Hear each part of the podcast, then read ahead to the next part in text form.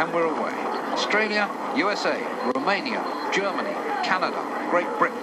A great charge down the 2,000 metres of Lake Banyoles in the grand finale to the Olympic regatta. There's the Canadians.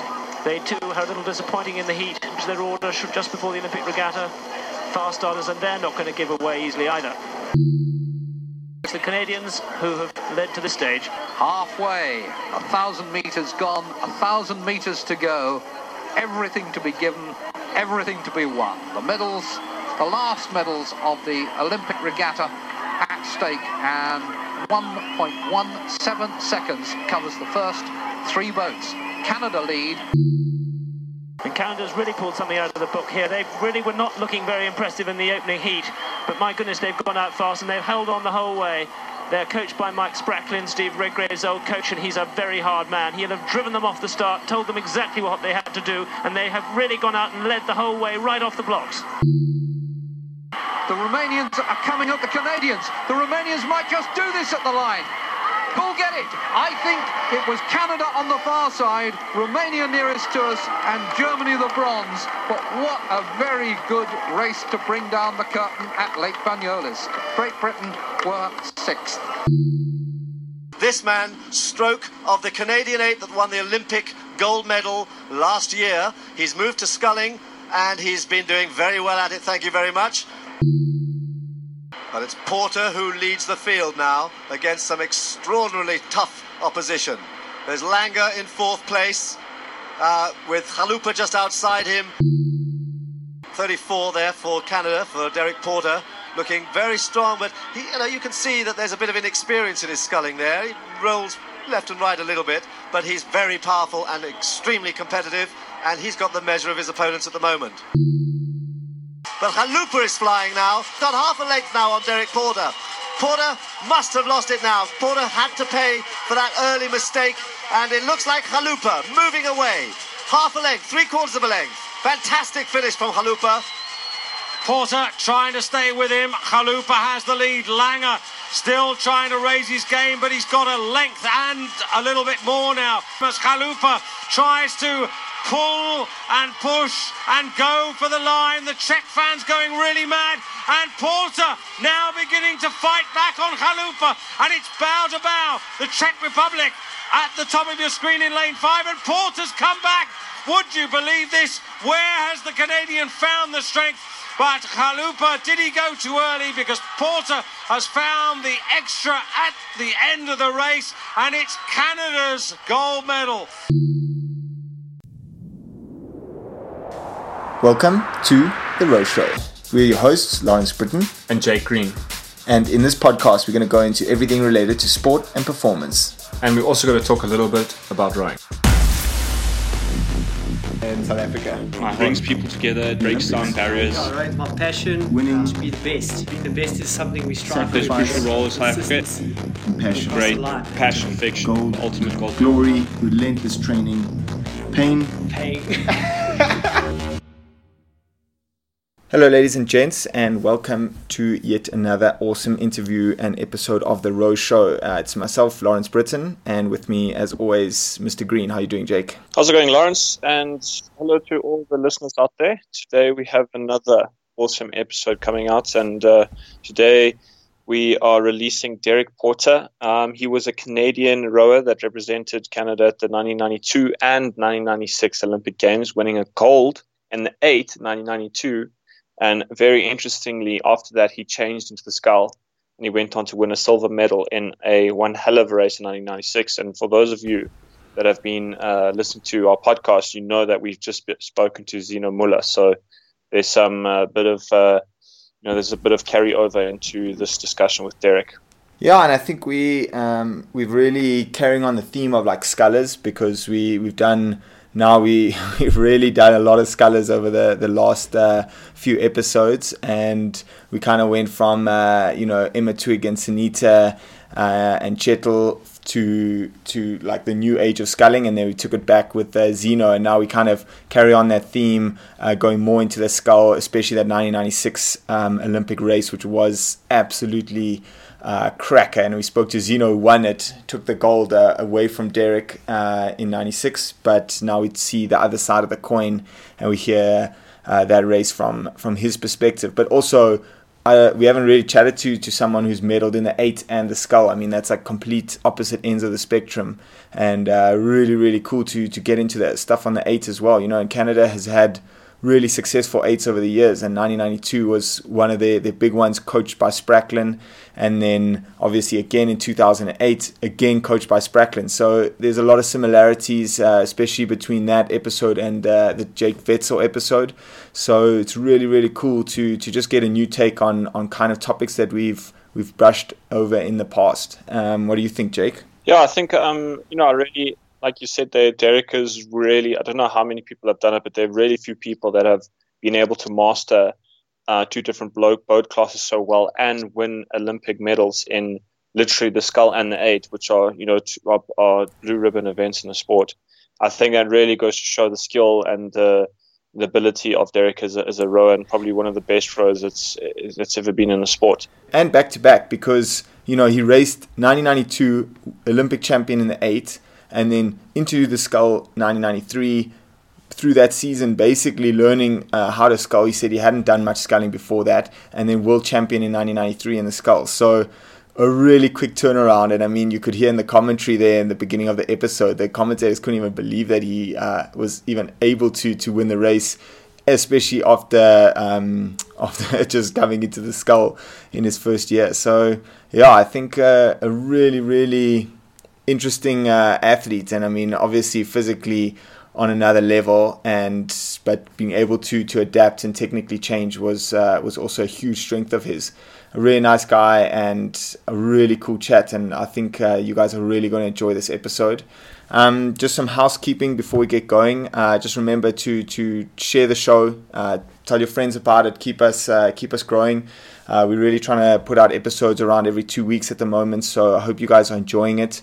And we got some some interviews in the bank that are really really good that'll come out in the next few weeks. So yeah keep your eyes and ears open. Share it with your your friends and yeah support us however which way you can. Yeah guys and then don't forget that we also have a paypal page. So if you would like to support us there you can find it through our soundcloud link and then also don't forget to go review the show too because that really helps with the algorithm algorithms and how uh, how the, the, internet gets our, our show out there. So go go help us out there. Yeah, or any support and all support is, is really welcomed and appreciated.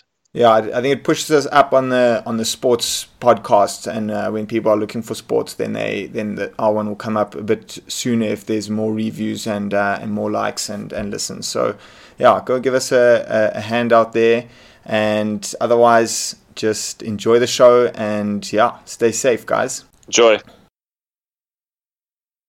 How's it going, guys and girls? This is the Row Show, and this is Jake Green speaking. And we have an awesome guest today. We are t- talking to Derek Porter from Canada. We've got many legendary races to to get through. How's it going, Derek? Good to have you on.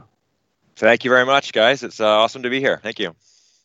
Yeah, and uh, I think straight off the bat, uh, let's let's definitely get into some of the good stuff.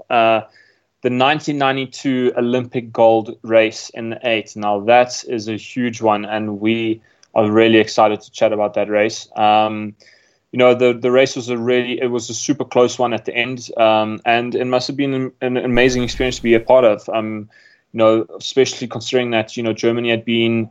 Uh, you guys have come second to Germany the last two World Championships leading up to that race, and then getting to the Olympic final, you guys really took the race by the scruff of the neck, put yourselves in front, and managed to have uh, managed to really uh, hang on at the end, uh, keeping Romania at bay. So, chat to us a bit about that experience, what the race was like, and you know, um, give us give us some insight into one of the uh, such a legendary event.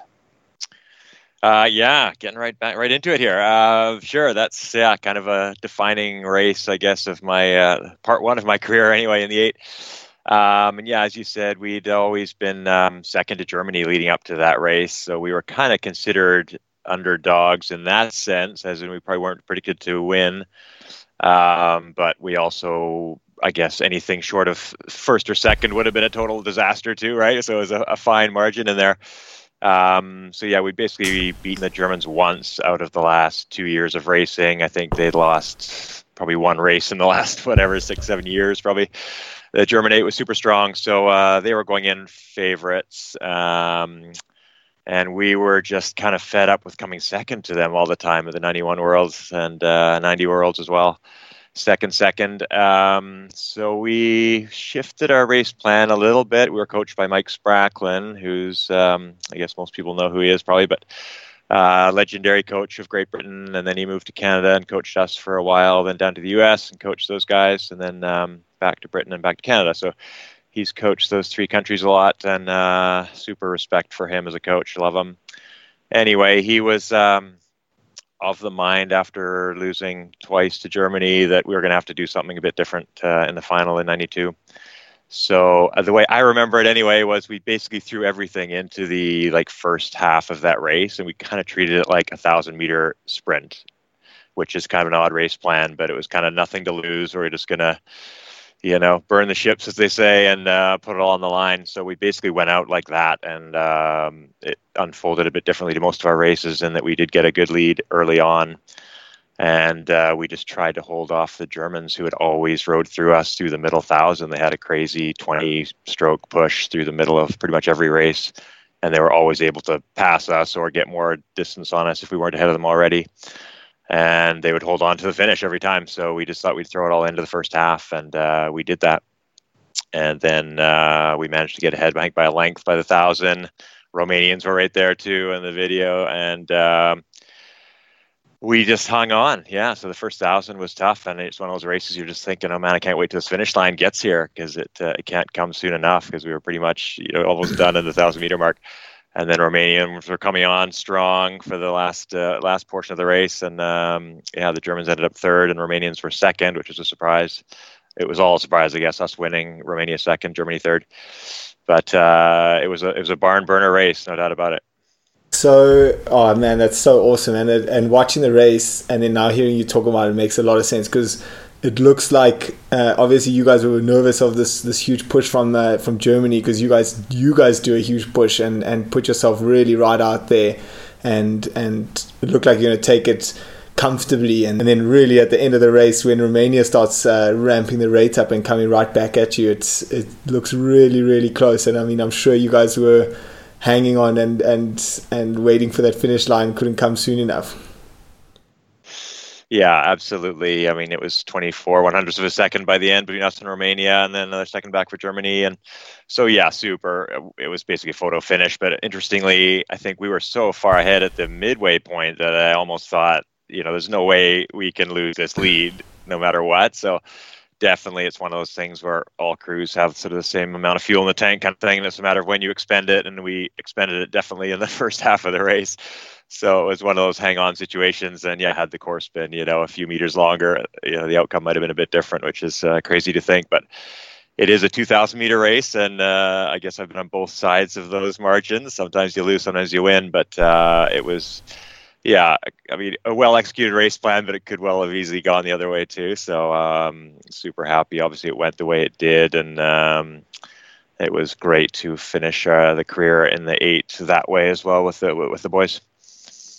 Yeah, and uh, it's it's interesting you hear uh, to hear you talking about um, what uh, you know being so far up at an eight at the thousand meter mark, and it actually we've had conversations with guys that rode in the eights uh, previously, and we always love talking about you know one of the um, one of the defining tactics it seems about racing in the eights, and that's about getting the boat speed up as fast as you can, and then holding onto that speed because it takes so much longer getting the the bigger boats um, at full pace but then on the same time you can really you know hold that momentum on an even kill whereas i'm sure you have the most um, accurate experience of this but in the scull it's completely different. Like it, it moves very quickly off the mark and it's very easy to change the speed in the scull compared to the 8 so i mean i'm interested to hear you talk about racing in the 8 getting a really fast start and putting yourselves you know in in the race and then chat to us, chat to us a bit about the you know the contrast to racing in the scull, where you know you can be you can kind of be in any position and within you know 100 200 meters things can change drastically mm. Yeah, totally. Uh, that's uh, that's a big yeah big question. We could talk about that for a long time probably, but uh, yeah, right. Yeah, the eight's you know a big it's a big machine, right? You've got uh, eight moving parts and uh, the and a lot of weight, so getting it up and running is is super important off the line. And yeah, those shifts happen much more slowly within a race, obviously, but they do happen, right? You can you can get a, a you know a length back if you're you're dying and other boats coming on strong, you know it does happen. So I, I never felt like a lead was enough, right? You're always building that buffer, but generally, yeah, with, with the single scull, it's even more so. It's like, okay, I've got three lengths open. Is that enough? Like you don't even know. Some guys can have just crazy last 500 meters races. If you if you don't have it to match, they can row up to you pretty quickly. So yeah, definitely the shifts happen a lot faster. But you know they did get a length back in '92 and the eight, uh, you know, within the second thousand of the race. So it does happen, but we had, like I said, poured a lot into that first half, so we definitely had a little less in the tank than they probably did for the second half of the race. But um, yeah, those shifts are for sure. But a lot of it too is the, the crew dynamics, right? If you've got eight guys or or four guys or two guys or one, it's um, you've just got that fewer moving parts in the single or the or the pair or double uh, to to work the synchrony, right? So I think the shifts are easier the lifts are easier, the calls are easier. So um, the smaller the boat is, right? Whereas the eight, if you're not all on board with the pushes from the coxswain or whatever the technical pushes or physical pushes, legs for 10, whatever it may be, uh, you know, if you're not all on 100%, that really dampens that effort and it's super expensive for the rest of the crew. So I think that eight race we had in 92 was a, a full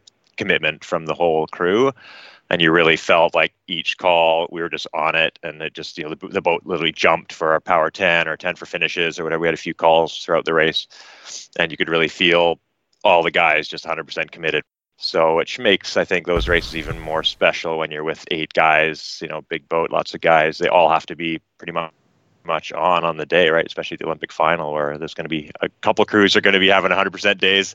Not everyone will. Obviously, it's a snapshot like anything, but um, I think to have everyone focused and 100% committed to those lifts, and that felt like that in that race. Just everyone was behind me 100%, and I just knew I was being, I was being backed up 100% by the boys with every push, and just felt like really, really, really strong.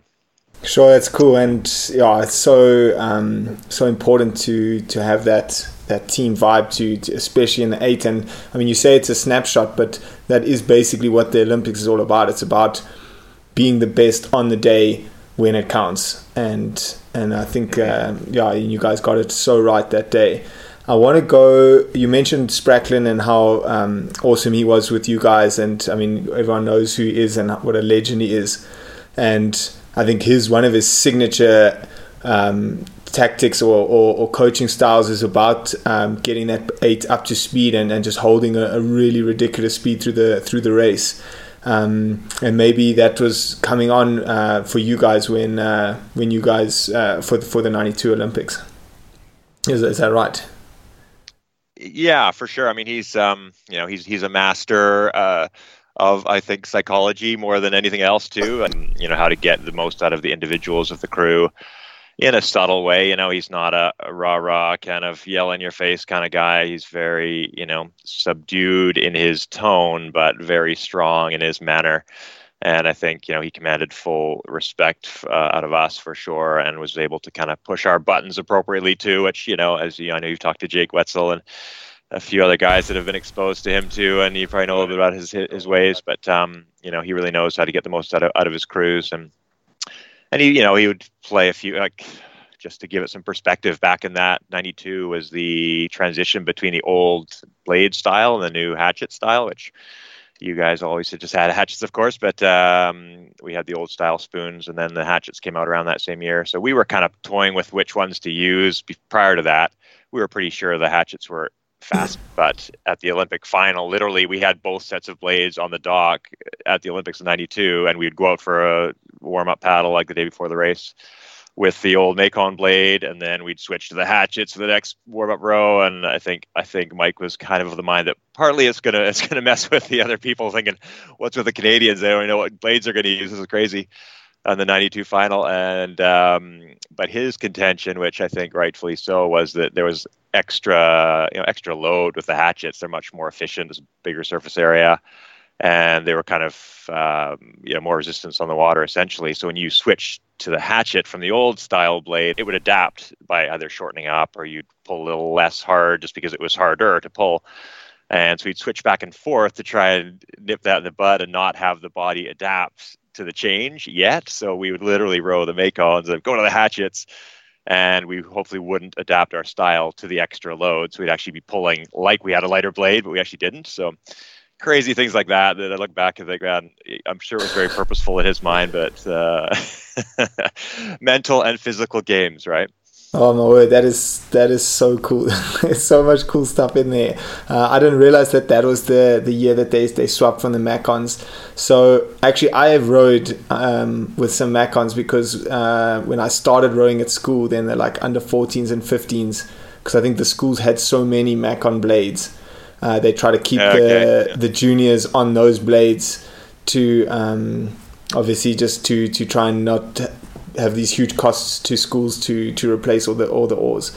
Um, and yeah, I mean, it was there's a big difference between them. So I could imagine the other countries really thinking you guys were crazy, um, still using the the Macons, but obviously that was such a tactic just to. I really like that idea of using the Macons to make sure that you you didn't adapt to the to the heavier oar and you didn't slow down or, or change your the rowing. You wanted that aggressive um, aggressive drive through the water. Um, yo, that's that's really really cool. And I mean, Spracklen also is like played such a big role in um, in the 2008 Canadian eight to win. Um, I mean, how do you think that is very similar the the rowing style between the two years, or do you think it's changed quite a lot? Uh, the actual style of rowing. I mean, yeah, I think people always talk about you know the Canadian, the layback, and all that stuff. And uh, we would look at the the later on crews, the 2004, 2008 guys, and think, uh, yeah, they looked like they were rowing differently. But I remember having this discussion with Mike years after the fact, and uh, he was like, "No, no, you guys had the same. Uh, you guys laid back too." And he'd, he'd bring up some video from the archives, and and it would be some video of us in pairs rowing at like a 14 or 16 stroke rate, some kind of crazy workout, you know, low, low, and high power, low rate, high power. And uh, he'd be, like, "Look, look at you guys!" And uh, be like, "Well, we're rowing at a 14 or a 16. Of course, we're going to row long." But anyway, I don't think we rode quite as uh, long at the finish as the guys later on, but um, definitely he had the same philosophy of, of coaching, and they went through the same hell that we did, basically. Uh, only more so, I would imagine, because I know Mike Spracklen's always like, "Well, that worked well. Let's push it a little more next year and see if we can get a little faster, right?" So, whatever worked for him one year, the next the next year's crew is going to pay even more, right? Till they, till they all break. But uh, so I'm sure back in Britain they weren't training as hard as we were, and then the crews after us were training harder than we were too. So it's hard to believe, but. Uh, he's always pushing the envelope a little bit with some serious volume and uh, and high intensity workouts, which he's always you know he's always done and he's always had success with. So you know why, why change it, right? It was his philosophy. I think when I moved to the single, I was a bit more like, well, I don't know if I can keep up that kind of volume of training and and get the best out of myself. So I always like to kind of challenge things in my head to see if you know maybe that isn't the best way. Maybe with less training, we'd actually be faster. Who knows? We will never know. But uh, his formula worked, obviously, so I, I don't question that at all. Yeah, and you know, staying on staying on Mike Spracklen. I mean, you know, for, a lot of for a lot of people in the in the rowing community, they know very well, you know, Mike Mike Spracklen and his you know his rowing philosophy. I'm sure a lot of the listeners out here, um, as long along with uh, Lawrence and myself, have, have watched the the Mike Spracklen kind of documentary on thoughts about rowing, and it's it's incredible to see, you know. Um, some like a, a, in-depth documentary on the philosophy and really getting into the nitty-gritty training uh, behind behind the DVD. And one thing that stands out for me is uh, one of the parts where he talks about motivation and you know talking about like athletes all have their breaking po- points, and it's almost visceral hearing hearing him talk about that. I uh, just want to you know get into get into that training a little bit. Can you shed some light or some insight into you know the nitty gritty training that you, you, you were doing in the build up to '92 Olympics you know, as part of the as part of the Canadian eight. Uh, yeah, so I, I, don't think I've actually seen that documentary, so I have to check that out. Oh, um, oh, you, yeah, got to you have got to go watch that. It's brilliant. Yeah, okay, I will. Um, so yeah, I mean, yeah, not having seen, not no reference to that particular video, but uh, in general, broad strokes, excuse the pun. Um, Mike was, um, you know, we did a ton of training basically in in pairs, which was sort of his thing. Small boat rowing, so we would line up. We didn't have a lot of talent depth in Canada. We never really do. Um, so we had we had basically our eight guys, and then maybe a spare pair that was interchangeable in the eight, and then beyond that, there wasn't too much. Right, we could get a four together maybe after the eight, but um, it's not a ton of depth. We would basically line up whatever athletes were there, which might be um, like six, six or seven pairs kind of thing, and a couple singles. And every day was just a lineup session. We'd row down to point one in the lake at Elk Lake in Victoria, in the west west of Canada here and every morning meet at point one, which is the end of the lake, and we'd turn around, wait until he came in his launch, and then we'd just basically hammer each other to the ground every day. So very race format, but obviously low rate stuff. You know, all kind of 22 to 26 stroke rate, maybe 28 tops, and just doing a lot of like stair castle type things, up 22, 24, 22, 24 but always, always, always full, full gas, full power, um, and you're kind of racing your crewmates constantly. So it was a very competitive environment, and uh, he nurtured that obviously on purpose to get the most out of each athlete. And um, yeah, it's interesting. It's it's very grueling training, but you kind of get to know your your crewmates super well because you're racing against them constantly and uh, strengths and weaknesses kind of come out during the four, five, six pieces we're doing, whether it's like four times 2K or six times 2K. And then we'd switch pair partners occasionally, but for the most part, we'd kind of stay with partners that worked with us well. And then Mike might shift something to try and get something out of somebody else if they weren't quite gelling or wanted to work on some rhythm with some particular athlete. He might switch up uh, the, the, pairs a little bit in terms of the order. Um, but um, for the most part, we stayed to the same order, and then we'd row uh, Cox's fours occasionally. Not a lot. I always loved that boat, so I wish we did more of that. But uh, we'd split up the eight into two fours and train in that sometimes. But that was like more closer to race time when we're getting the rates up. But uh, so the vast majority, as I can remember anyway, of the training was all done in pairs in this sort of hyper competitive environment. Yeah, and I, I, I really like how you, you're speaking about that because one of the things that resonated quite well in that uh, documentary, it's it's a pity you haven't seen it, but one of the, one of the things that resonated quite well was this this culture of almost um, of accountability amongst everyone in the team, um, because like you said, uh, it seems Canada doesn't doesn't quite have the depth that places like the USA and and and uh, Great Britain do, and it's one thing I learned is that watching watching the, the documentary, it was really well put through that everyone in the team is really accountable to the success of the boat, regardless of whether or not you're going to be in the in the in the final product. Like if someone doesn't make it to a training session, it really upsets the chances of success. Uh, chat to us a bit about that that culture and and what it's like maybe being in a team where the team environment is so strong, even though it's so competitive too. And how how do you get that balance? Mm, uh, yeah, so thanks. I think a lot of that probably stemmed from the uh, 2004 2008 era where they really had to do some deep soul searching. I'd say uh, we had to do some shallow soul searching coming from silver to gold, but they had to do some deep ones when they didn't have the result, the result they wanted in 2004, and uh, they really had to turn things around for the next quadrennial. So I get the impression I was, I was actually reading um, uh, Adam Kreek's. He wrote a book about his rowing and his uh, open water rowing across the Atlantic and whatnot. And uh, he was in the eight in those days, and um, he talks a little bit about that process. I think 2004, 2008 for those guys under Spracklen, and I think they had to really figure out, you know, what went wrong and what they need to do to correct this thing because it was a bit of a, you know, I'd say a huge disappointment for them at that point going in. Um, so I think a lot of that probably stems from the psychology and the accountability you're talking about.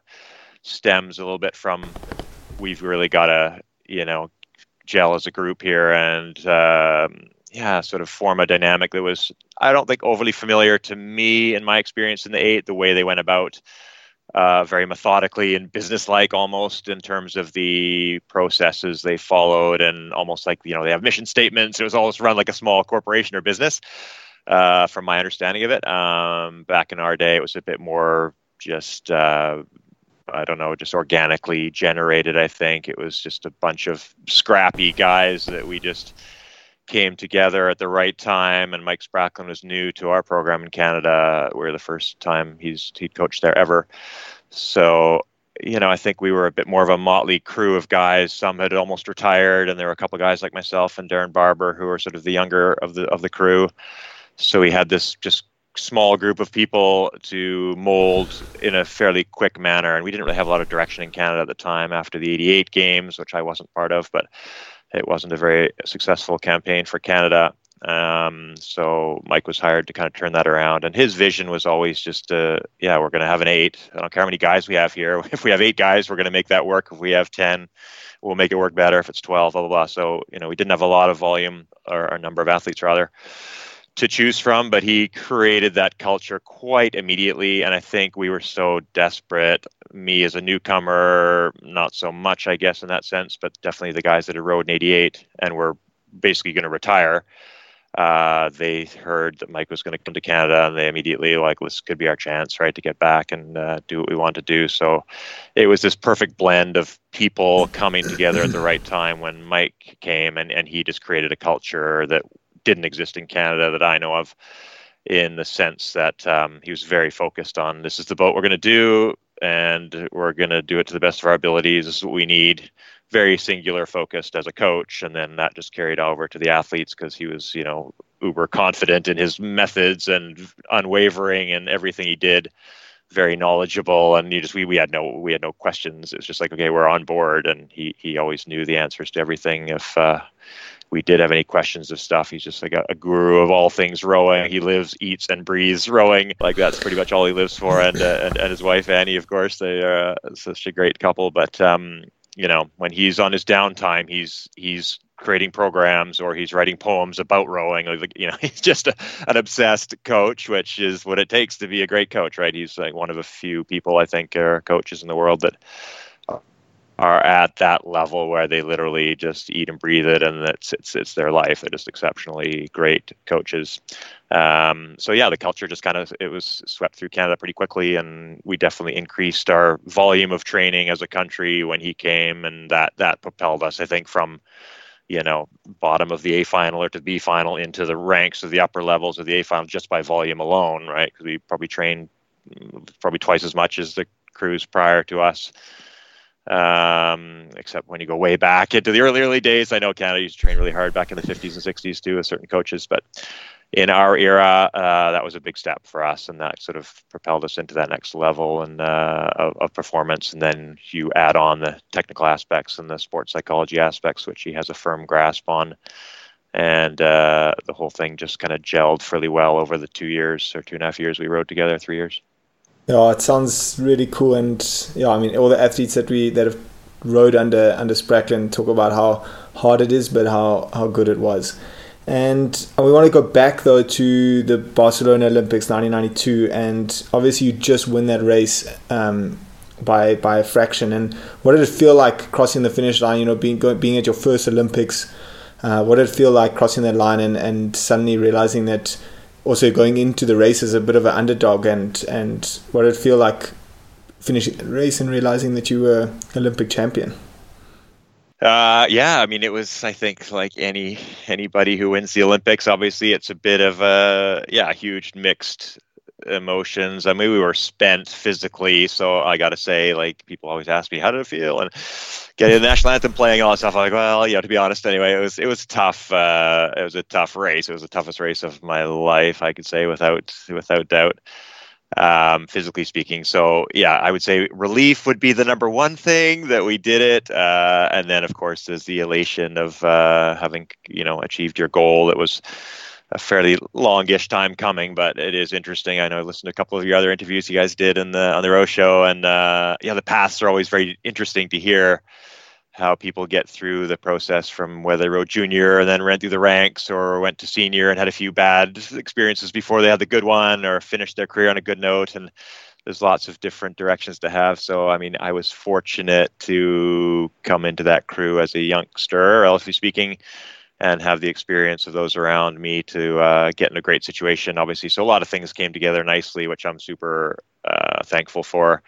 Looking back on it, but um, yeah, the race. I mean, it was it was hot. It was 40 degrees in Spain, and it was uh, the last race of the Olympic regatta. So um, you know, we were all super jubilant, obviously, but uh, we had to row straight to the podium dock right after that, and then uh, they did the medal ceremonies and the national anthems and everything, but it was the last uh, last event of the regatta, so they had a bunch of speeches going on from the you know FISA and whatnot, and I remember just standing there wavering back and forth, about to pass out, thinking, "Just get me off this dock. I need to get back into the boat and row."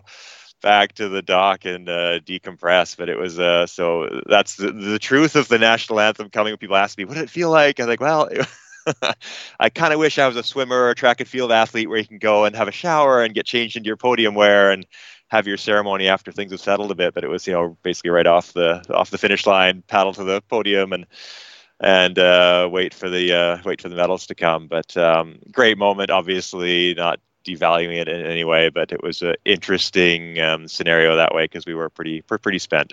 Yeah, and um, I think it's it's quite a it's quite a surreal experience going through that, and I think it's it's one of those things where you can't you, you can't really uh, expect. I mean, obviously, I have no idea what you're talking about, but it seems that it's it's something that you know it's there's no sort of textbook or notebook that you can read that'll tell you like this is what it's going to feel like. I think it's quite a surreal experience and it's different for everyone.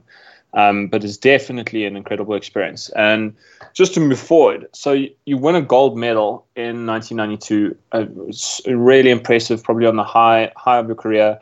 And then you know the, it seems like there were a few guys retired. You're talking about that a large group of guys from 1988, and then you made a decision to uh, move into the scull. Um, and a really successful decision too. And we'll we'll get into, into your 1993 performance. But just chat to us about the the initial uh, decision to move into the scull and your, what were your motivations getting into the scull and um, what you know what was it like first first thing set, first setting out in in the single. Mm-hmm. Yeah. Uh, so yeah, kind of serendipitous, I guess. I didn't. It wasn't a master plan by any stretch. I, uh, like you said, a lot of guys retired after the uh, '92 games from the eight. So I was kind of forced into some other boat. I didn't know what it was going to be, but there weren't a lot of athletes around at the time. Some people took some time off, others retired. Mike moved to the States to coach down there. So it was kind of a bit of a limbo time in terms of our coaching in Canada. And um, I didn't really have a lot of choices at the time, or at least I don't remember too many choices. So I just thought, well, I'll just paddle around the single for a while and um, just kind of decompress because I don't think I could have handled a full four year quadrennial uh, right after 92 to launch back into serious like well it was sort of serious training but in a different way. Um, to go back into the sweep program for example and train like we did would have been pretty hard i think to do mentally. A lot like a very nice mental break just to get out of the the sweeps situation and um, move into something else. And moving to the single scull to me was almost like a new sport to be honest. It was like different enough as you guys know i'm sure you've done sweep and sculling uh, sometimes you know it's quite a different you know different movement different action. I swept swept starboard pretty much my whole career and you know all of a sudden you're sculling and using your right arm going out to the side is very different left and right handedness and is very different to from two uh, one hour to two oars so I, I, almost was like a novice all over again. So it was almost refreshing. It was like pretty light and easy initially. Um, terry paul kind of coached me who was our coxswain in 92 he was doing his coaching uh, certification kind of thing throughout that time. So yeah, we just kind of had fun. Like we had a, had a good relationship with him throughout the eight's career, and um, and yeah, I just kind of took to it fairly quickly. But I was I was not a sculler at all prior to that. We did a little bit of work in singles in 90 and 91, um, but mostly in pairs. Uh, and most of the guys were more competent than I was in the single in the early days because I just didn't didn't do any sculling and I think we actually did a national trials in 90 or 91. I'm not sure which year it was, but uh, probably 91. And uh, we had a bunch of singles that uh, our boatmen had made, actually like homemade type boats, basically for the National Training Center. And we all rowed these like they're big, yeah. heavy, 50 pounds boats. So we were all bashing That's those around, but I, I, I was hopeless at rowing those anyway. So um, it wasn't until basically after 92 where I really committed to rowing more in the single. And uh, yeah, I just took to it fairly quickly, obviously. But uh, in the early days, didn't know anything about my actual speed compared to anything else because I didn't have a lot of reference points really around the time. Yeah, I think saying that you took to it fairly quickly is quite the understatement because I've uh, I I also just from personal experience, it's taken me quite a long time to develop any sort of proficiency in the single scull, and I am not very proficient in the single scull. Mm-hmm. And to obviously move from the eight because you uh, you started rowing in university, and um, I'm sure that was just sweep or dominated the whole time. And then you go from the eight into the scull, and in 1993 you become a world champion. And we, you know, the the single scull in the 1990s was almost similar to heavyweight boxing in the 1990s. It was almost this golden age. You have Mike Tyson, um, uh, Evander Holyfield, and then you have in the scull you have Thomas Lange, um, you have Vaclav Chalupa, and you win your first world championship in the scull, racing these legends. I mean, Thomas Lange just won two gold medals in back-to-back Olympics. So chat to us a bit about getting to 1993, having a cracker race and winning, and especially in that race because you you were up the 1500 meter. Vaclav uh, Chalupa went up on you, and then you responded and went up again. And I mean, it, it's a really cool race to watch, and it must have been a huge perspective change winning that, and a huge confidence boost in your in your decision to go into the scull. Mm-hmm.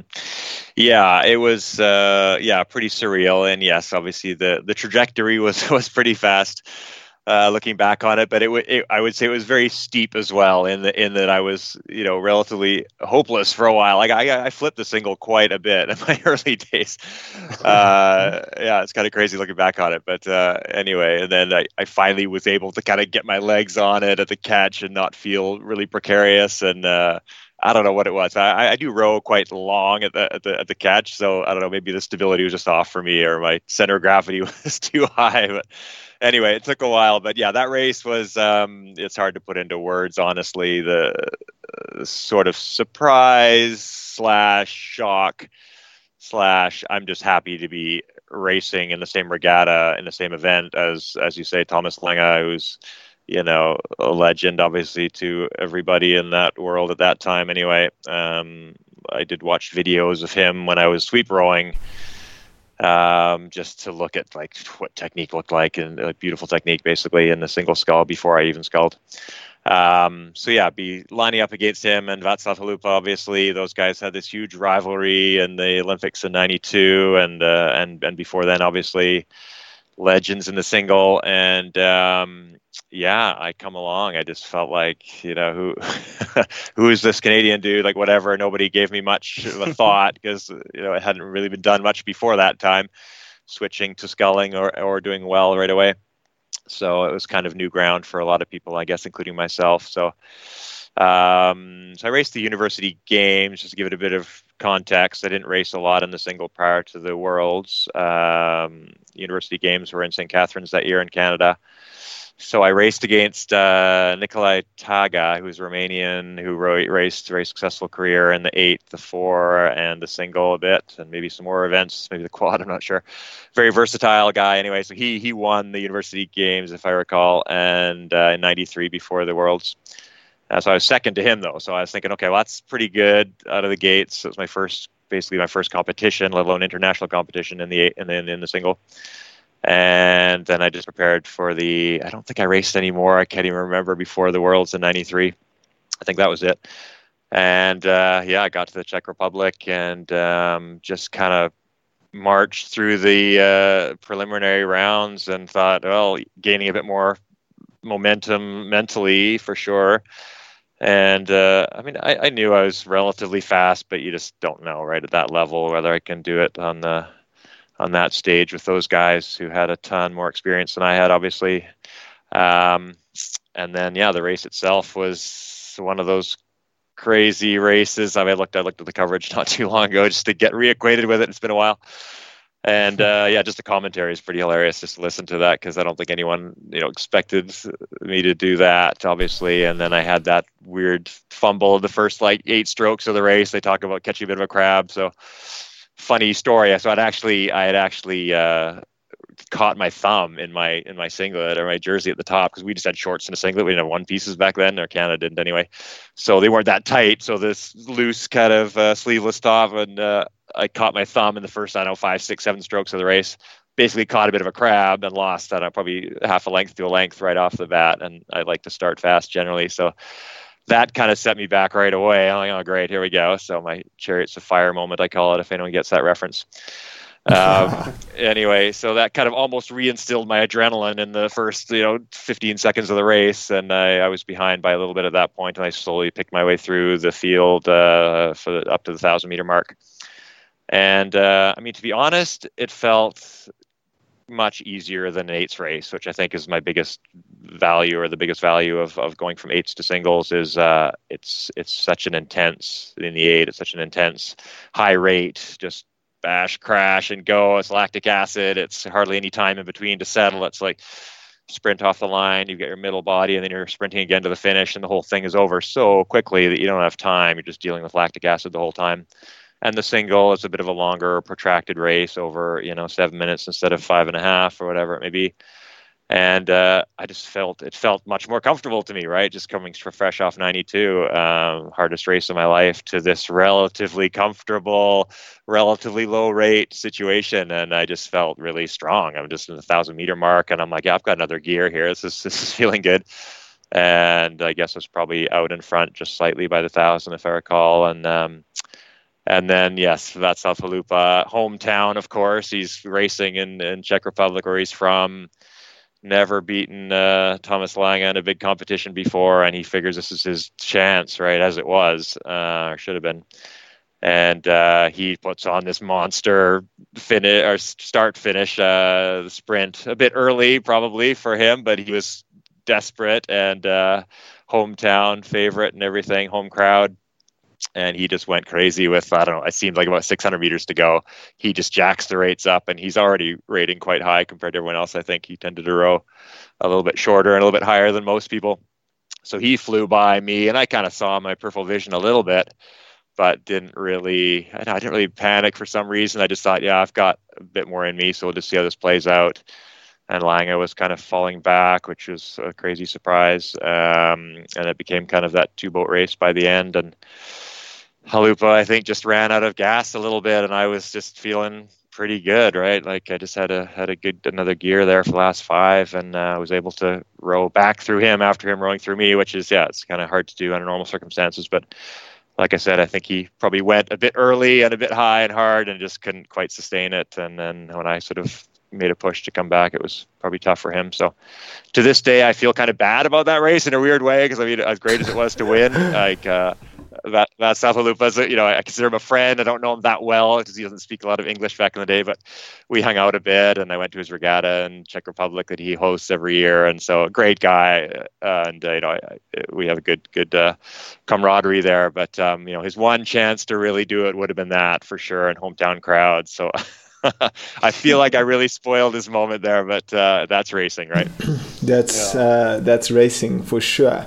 So obviously you, you had a huge engine coming from the eight, and you even speak about the, the physical difference between the scull and the and the eight, and the eight. But and you spoke about watching a lot of rowing and, and learning. So so what were the big technical changes that you had to make in your adjustment into the scull? And what did you think? What do you think you got right so well that year to to give you um, all that speed by the end of it? Ah, good question. Um, yeah, I mean the, the physical engine is, I would say, by far the number one thing that allowed me to transfer over quickly. Like I said, it was just that lack of, of pain and a bit longer race just seemed a lot easier physically. Um, and technically, of course, it is sort of like a different sport in that sense. Just uh, and I, I don't I don't think I was overly technically great at that point. Definitely, I was doing certain things right, obviously, but um, the physical side of it was probably, like I said, the number one aspect of it. But um, I still had some foibles technically that needed working out, and so, some I worked out and some I never did. But um, it was always a challenge. I think, uh, technically speaking, I'm I'm fairly technically minded when it comes to rowing, so. I'm always watching video and trying to refine things. But um, I mean, getting back to Mike Spracklen's sort of philosophy, he was always coaching like the blade. He very rarely talked about the body, very rarely talked about you know the opening or the angle of the body at the finish, all that stuff that kind of it would sort of be a response to the goal of what we want to do for speed relative to the blade going through the water. So I think my perspective of it is anyway that he coached the blade all the time. So he wanted that entry to be perfect, wanted the blade to be covered, get that sort of bell note he used to call it at the catch where you're getting that pocket form behind the blade and really sustaining that through the through to the finish and not chopping the finish off making sure your blade's extracted like 90 degrees out of the water at the finish so you're not losing any water there not flipping any water at the, at the finish. So all those fundamentals of blade dynamics i think were gr- drilled into me a lot in the eight. And the concepts are exactly the same in the single right? It's just you've got two fiddly oars to deal with instead of one long one so it's a bit more technically difficult, but the concepts in terms of that were were the same. And and I always contend. I know people talk a lot about the differences of of technique within different boats, even in, in sweep rowing, even within sweep rowing, whether you row a pair differently to an eight or a four. And I'm always of the mind that the fundamental rowing stroke is is what it is. It is it, there's, there's, the, there's the best way to move a blade, you know, or lock the blade onto the water, move the boat past, and there's a not so efficient way to do that. And it's the same in sculling as in sweep. You still have to get that bottom edge down to the water as quickly as possible at the catch and lock the blade in. Keep it through the water at the right depth, extract it efficiently, right? I mean, it's pretty simple when yeah. you think about rowing, but it's super hard to do. Obviously, it's like anything. Doing that at a, a 200 heart rate is, is no easy thing, but uh, when you take a step back, as I have now for 20 years plus, um, you kind of realize, yeah, I mean, it's it's it's pretty simple as are most sports when they're done well. So those fundamentals, I think, just carried over into the single. I didn't feel like I was rowing anything dramatically differently in terms of those fundamentals. Yeah, I think uh, you hit it so spot on that the the basic, um, yeah, the fundamentals of rowing don't really change that much, and especially if you're getting coached constantly on your on your catch and on the blade and on the, the blade work through the through the water, that shouldn't change a huge amount moving between an eight and a and a scull or, or any boat class. It should uh, it should stay fairly consistent because you you're just still getting uh, you're still trying to move the boat in the best way. I think the the way people row can change quite a lot, and there's a lot of different ways that people can argue on the on the on the execution of the of the perfect stroke. But I think if you if you're doing the, the fundamentals really well, then the boat is is going to move really really smoothly and really well. Yeah, for sure, and uh, yeah, and then of course, I guess having the benefit of being in the eight and the single myself, I kind of you realize the whole group dynamic thing also, right? The crew synchrony, I think, becomes the most important thing in an eight. It's not so much how you row it's more about doing the exact thing together, right? So that's going to really nurture the run of an eight if everybody's yeah. doing the same thing swing wise, whereas in the single it's just one person, so you don't have the synchrony to worry about. Then you're just down to the fundamentals of the rowing stroke is is making the difference between a fast and a slow single sculler is uh, just that aspect of it. It's more the rhythm of the of the boat. It's not so much the the, the crew synchrony, right? So that's the, the big difference there and then you know it's just a matter of deciding how you want to row the single whether it's a high rate low rate you know a bit shorter longer are the only things you have to decide to do but the blade obviously has to move through the water pretty much the same way right? I think you really hit something really interesting there on the on the single and the and the eight and and i think a lot of people that we speak to that have spent a lot of time in the single they enjoy the single. They enjoy uh, being by themselves and doing that training um, you know being in complete control of of the outcome and, and their racing. And was that a was that a big shift for you? I mean coming from a huge crew boat with uh, all this uh, you know having a cox having seven people behind you and, and just so much action to to going into the single that is so calm and quiet mm-hmm. yeah i mean it was it was a, a good transition for me at that point just because we'd done the whole campaign for 1991 92 so it felt nice just to have a little bit of a respite from that. But um, yeah, I think you know, not not not everybody wants to row the single, or not everyone is going to be good at rowing a single. Part of that's technical, and part of that is mental, right? I think a lot of people I've talked to just think like, how do you do that? How do you go out on the water for five or six hours sometimes by yourself and just be self motivated to train? Like some people just don't get off on that, right? It's not their thing. They need to be part of a crew, and uh, I think that differentiates certain athletes and certain sports from other sports. Is the ability to be able to do that and the ability to want to do that, right? Not everyone wants to do that. They might have the ability to be like, no, I don't want to go out in the lake by myself for five hours and just row around and be self motivated. So that, that takes a certain type of person, which might be a slightly dysfunctional person, I'll admit. But um, for me, it was fairly comfortable transition. I mean, I love working out with people. I can also be pretty self motivated, obviously. And I think any single sculler's got to have that aspect of it and, and be able to enjoy time on their own and be able to enjoy the accountability of, of not having a, a crew waiting for you in the morning to get you out of bed. You know, you've got to be a self starter and be able to really motivate yourself to push. And uh, it's not easy in, in any event, I guess, that, that happens in any sport it's easy for that little edge to come off when you're training and not even realize it in the single because you're not you're not being pushed by anybody else, and then you all of a sudden you get beside some other boat and you get doored off the line. You're like, oh, I, I, guess I wasn't pulling as hard as I could. I thought I was, but I wasn't. So those little things are definitely gotta you gotta keep in check. Um, but I did, you know, a fair bit of training by myself, and then I would row with some of the other Canadian crew, like a lot of the women's crews. Actually, I'd row with the women's lightweight double world champions at the time, and the and Marnie and Kathleen and the heavyweight double. Um, they were great training partners for me off and on in the summertime. So I always had boats to train with, which I definitely liked doing. Uh, the men's pairs were generally a bit fast for me, so I'd sometimes take a lead on those guys, and they'd kind of mow me down throughout the 2K pieces we do. But uh, a lot of training with women's crews actually. I look back on it, but um, so yeah, it was it, it suit my personality to answer your question, I guess. Uh, and it's not everybody's personality to really want to spend all that time, uh, like I said, by yourself in the single. But uh, I quite enjoyed it.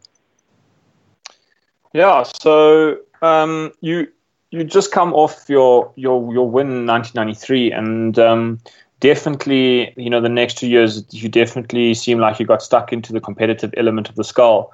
Um, uh, and, you know, in the build up to 1996, uh, 94, 95, must have been a bit disappointing coming, uh, finishing eighth and seventh. And then the Olympic, the Olympic year comes around and you really looked like you were in really good form. Um, and you know this is this is the 1996. I really feel like is is a really good example of how competitive the scull was at the time. Because I mean, when you look at the the names in that final, even the B final, they're all legends. I mean, Jüri Jaanson, um, is un- unfortunate not to have made the eighth. I think the eighth final, and he was he was uh, the world champion the year before. Iztok Čop, uh, Chalupa was there, Lange was there. So um, and of course you know Muller and um, chat to us a bit about you know the lead up to 1996 and um, finding uh, finding your form again. And of course your second Olympics, you're not you're not the young guy, you're not the underdog. Uh, you've you've had success in the scull. And talk to us about racing or maybe the other side of that um, other side of the journey? Uh, yeah, the, next chapter, I guess, between 93 and 96. Yeah. So that was, um, so yeah, basically, I mean, I went back to, I went to school. I'm a chiropractor. So I went to chiropractic college right after the season of 93.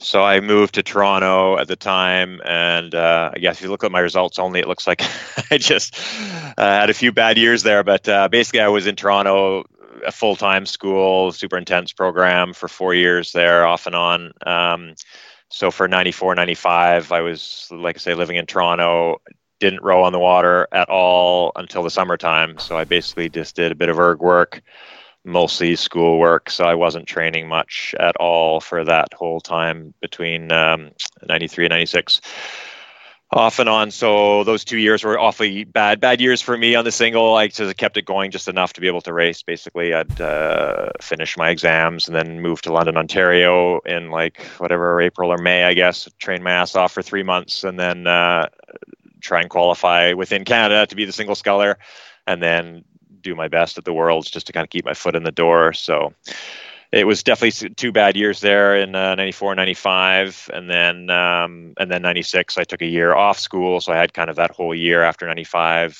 so almost a year and a half before that before 96 rolled around. So i had the 95 worlds and then from that point on i trained full time again for the year and a bit leading up to 96 olympics. So that explains those two bad results. So yeah I, I didn't play my cards very well. If i wanted to win more medals at the international level that was sort of probably my prime rowing years would have been probably 92 to 95 or 6 uh, looking back on it. But um, at the time, I just wanted to get myself set up a little bit for life and not row and then be spat out at 35 and have nothing to go to. So I thought that that could happen very easily. Um, so I just made a decision to just put rowing on the back burner for a couple years there, and then. Um, in 96 that was uh, yeah i felt really good just because i had the 95 carryover i think i was i can't remember it was like seventh or something at the world i think i won the b final maybe in in uh, finland and uh, then I was able to ramp it up properly and train, and I still had some carryover, I think, from the old days too, fitness wise. So the muscle memory kind of kicked in, and I was able to train full time for a year and a half, essentially, leading up to leading up to Atlanta. And yeah, some some good results and um, I guess Duisburg and uh, Lucerne. I won that year, '96. I get my years correct here. it's been a while. Uh, I think I won Lucerne that year. Yeah, against. Uh, Lange and Chalupa. So, yeah, I was feeling pretty strong. I think I was probably looking back on it almost peak years there around uh, around '96 for me. Yeah, and then um, into the I mean the 1996 single sculls race in the at the Olympics. I think there's so many legendary races in the single, but that's definitely up there with, with one of them. Um, and I mean, you, you said earlier about like you know the, the the the margins, and you know sometimes it's it's your day, not your day. And I mean, of course, winning an Olympic silver medal must have been an incredible, incredible thing, especially now in the scull. I mean, it must be there's a different element when you you you by yourself and you, you manage to you manage to come second. But you know, obviously, it was a big race from Xeno Müller, who you know had a, amazing last 500 meters. So you know, chat to us a bit about that race and you know what was it like getting that that Olympic medal in the scull? Uh, yeah, so that was. Um yeah, 96. Uh, that was, I mean, it was a tough race looking back on it. It's not one I love looking back on it. Um, obviously, winning an Olympic medal uh, any medal is, is nice, I guess. But when you're when you're ranked basically first and you are touted to win a gold medal, anything less than that's kind of disappointing. And the way it happened was kind of disappointing. So, um, I yeah, I had a good race. I can't look back on it like oh, I should have done something differently, but leading up to it was a pretty awesome summer. Like I said, I won, I think I won Duisburg and Lucerne that year and fairly convincingly too. So it was like I'm feeling pretty good leading up to 96 and then uh, as i do i like to lead from the from the line if i can in racing just to be able to have perspective on everybody around me. So i always go out fairly hard probably a little too hard sometimes if that uh, sometimes catches me up. But um, it unfolded as it normally does. Uh, had a good lead, and then it was. I was thinking it was like a two boat race, basically to me and Lange by the by the midway point. And uh, like I said, I'm always wary of him because he's a he's a super great uh, great sculler and great legend. So we were just going toe to toe, and then I hadn't really thought about Xeno too much. I think he was off in lane five or six. I can't remember exactly, but he was quite far back at the first thousand. So I don't know. Xeno always plays a few games, and some years he just doesn't show up, and other years he's fantastic. So I don't know.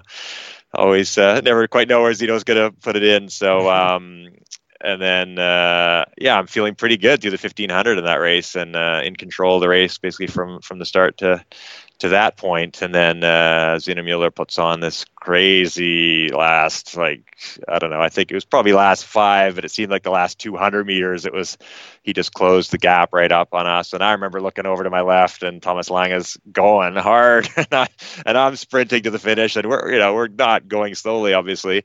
And Xeno it just goes through us like we're not even like, like it's like we're standing still almost like how you know it's one of those otherworldly finishes for him. And like I said, we weren't we weren't. I wasn't bonking. I wasn't like out of fuel either. I was going for it and uh, felt pretty good. And he just went through both of us like like it was nothing. So disappointing that way because we in control of a race so much and uh, would have been great to win that obviously. But uh, that unfolded like that. So not great for Lange or myself, I guess in that sense. But a medal's a medal. Looking back on it, it was good. But um, yeah, that was a, a great race for Xeno, obviously. Yeah, I mean, uh, we we recently chatted to to Xeno, and uh, and uh, speaking about this race, he was actually really funny, and uh, he was talking about how um, he had like had all this anger in in him over like so many years, and that it all like he just put it all into that uh, that last 500 meters, and you know, I mean, most people we speak to talk about like their I don't know the the serenity and the the the like the skill of the rowing, and uh, no no one really goes into the anger as much. Uh, and then uh, it was really funny to hear him speak about this uh, anger and then um, and how badly he wanted to beat you in that race. Uh, okay, well, that's interesting. I never get the other side of the perspective, but uh, yeah, I guess you got to channel what you can channel, right? Sometimes Yeah. it's anger. Yeah. And I think it's not. So yeah, that that uh, that sounds like Xeno. He's a bit of a bull, right? So I'm sure when he gets his uh, his back up, he's pretty he's pretty fast for sure. Yeah, he said that you you'd uh, you'd blown him off in he'd try to come and speak to you in '93, and that you were uh, like a, a hero of his, and then you you had obviously maybe you you just caught you at the wrong moment, and uh, and you had uh, passed him off, and, and since then the the anger was building for for so many years. Oh really? Oh goodness! Wow. Okay. Well, that, that's news to me. I knew nothing about that. I always thought he was. Uh, that's funny. Okay. Well, I'll, I'll tell. I always thought he was the standoffish one. So I'm like, why? Why is he so unfriendly? So who knows? Maybe, maybe there was some uh, backstory I don't even know about there. But uh, there was no ill will on my part for sure back in those days. But uh, there was definitely some uh, healthy competitive fire going around and uh, a lot of stress around the race course with you know Waddell later on too and uh, and Xeno, but uh, all all in good uh, good spirits generally. But um, yeah, he's uh, yeah Xeno is always a bit of a, a dark horse kind of guy and uh, in the background, and I never really got the chance to uh, you know have a chance to in a more relaxed environment just to uh, hang out with him. So I don't really know. Yeah, it's funny. yeah. Of course, the, the healthy competitiveness is a, very much a staple of the of the rowing the rowing community. Um, and you know, I think when I when I look at when I look at that 1996 race, it, it really stands out to me. And I'm I'm interested to hear your thoughts on you know if you've been following the racing at the moment. And I think um, I'm always interested. To, I was interested to ask you about what you thought about the the, the sculling race from last year at Linz. I don't know if you've been following the the racing at the moment.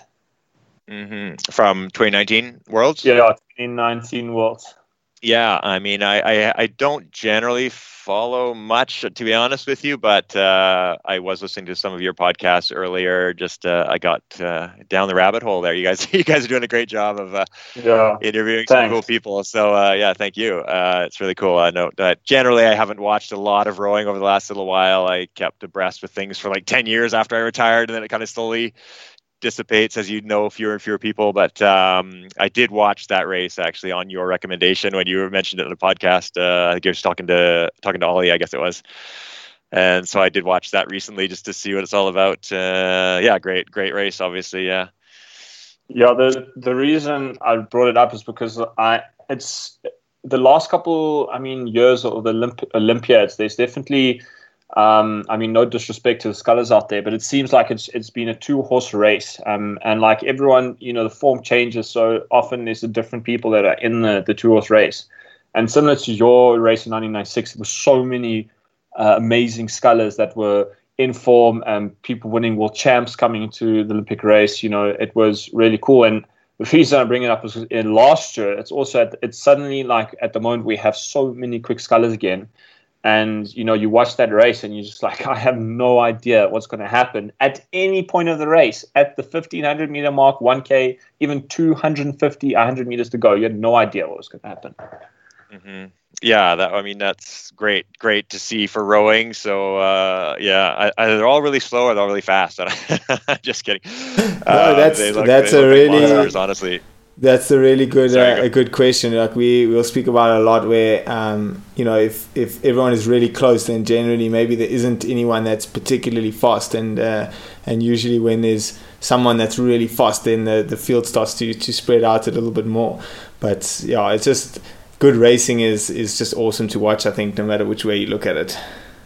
Yeah, no, there's uh, like I said, there's, I, I'm saying that somewhat tongue in cheek, but facetiously. but I think wi- within within a country, I think that's definitely the case. If you don't have a standout person in one event, then you're probably not going to be good internationally, right? If the chance of having two great singles or two great pairs or whatever in, in a country is pretty rare. So if they're both pretty close in your national trials, the chances of them being a standout internationally is quite rare, right? So uh, kind of transfer that same thing to international competition. But obviously, when you get to the final, a final of an Olympics or World Championships or World Cup, then uh, those guys are all obviously laying it down hard. But uh, but yeah, it's interesting dynamics. I think I always thought of it as sort of three three top people in the event generally, and then it's kind of peters down a little bit. But uh, in the single, whether it was you know myself and Chalupa and Lange for a while, and then it was Waddell and Xeno and myself, and so these kind of three people, and then there, you know, at any given time, someone could have a great race and and and uh, break into that pack. But um, I think the challenge is usually getting through from the semifinals to the finals because if you draw, you know, a tough semi, then you can easily not make the final, even though you could be a medal contender, which is obviously the case sometimes. But uh, yeah, the single looks super exciting, as you said, um, with that race for sure, and. I was kind of thinking a bit of, of Rob Waddell when I watched uh, Ollie Zeidler there and just taking it down and just like so much raw power. it's just insane, right? Yeah, I mean it's that was it's definitely an incredible time in the in the single sculling um, single sculling arena at the moment. Um, but just br- bringing it back onto to your to your racing career. So you know after 1996, um, I'm assuming that you also took another couple of years to return to your chiropractic uh, studies. Um, but then, you know, moving moving on to 1999, I think you know the game had changed a bit in the single scull. Uh, like you said earlier, Rob Waddell was on the scene and, and making some waves. And chat us about like racing in 1999. You had a successful season, uh, coming third at World Champs. I'm sure you must have taken that as a, a as, as, a good boost for the the following Olympics. Uh, chat to us a bit about that that year of racing and you know racing in the in the 2000 Olympiad. Mm-hmm. Yeah. So yeah, you're right. I did. Yeah. So I went back to school after '96, and then um, finished off my. Uh, it was a four-year program, so I finished that off in '98. So yeah, similar to '94, '95, '97, '98 were pretty much the same. Only I think slightly worse results because I think the the dissipation slowly happens. My fitness carryover became less and less and less, and uh, the program, like I said, was fairly intense. I didn't have much time to train, so those two years weren't great. Um, in uh, Aiguebelette, I think, and um, or was it '98 in Cologne? And then that's where, yeah, I think that's where Rob Waddell started to show his uh, his true uh, talent there. Um, I think he was in the four '96, if I recall, and uh, and then he switched to the single, and uh, yes, he was definitely becoming a force around those years. But I was definitely not a force in those years. And uh, oh yeah, Jamie Koven won. That's right in '97, the uh, U.S. sculler Jamie Koven. Um, so leading up, yeah, two bad years, and then '99 we had our um, the Worlds in uh, St. Catharines in Canada, so that was nice to have a sort of a home home country, hometown uh, flair there. But uh, so yeah, I was feel it's still on the up and up on the curve, I guess, in terms of my progression back to sort of racing form. Um, so I was pretty happy with that race. Um, I think, yeah, it was it was a new era, as you say. Rob Waddell was just so powerful on the on the erg and starting to figure it out on the water. Obviously, at that point, and uh, he dominated uh, pretty clearly over Xeno and, and myself. We were, I think, I was pretty far back on that race. Uh, but to get in the medals was was fine uh, for me. As I say, the the um, the goal was for 2000 at that point, and 99 was just a good uh, good stepping stone for that.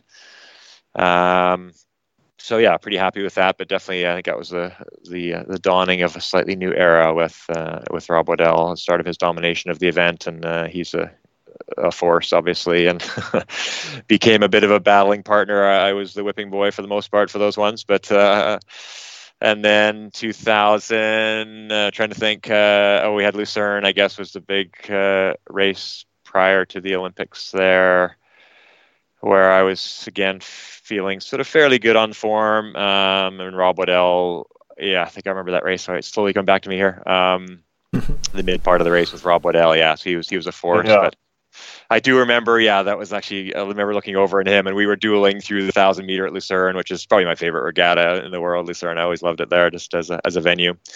And uh, we were literally stroke for stroke through the middle body. I was like, okay, this is good. Uh, at least keeping up with the big man here. And uh, it's funny. Yes, I, I sort of felt a bit like the underdog at that point. Um, and he would, you know, he could obviously lay it down to the last 250. I felt said like he had an extra gear. So if I'm, I'm mar- matching him through the middle, I'm probably going to pay for it later here. So, uh, but I think it was a relatively close race by the end. But um, we had some really good strokes through the middle where I felt like there was, I don't know, 10 or 15 strokes or literally like blade to blade. Uh, we're beside each other in the lanes and uh, just giving her like two gladiators, which is like amazing feeling, right? And then uh, he went on to win that race, but uh, second was okay. Like I said, leading up to the 2000 games, so that was one of my more memorable races in Lucerne that year, I guess. Uh, Yeah. Okay. Yeah.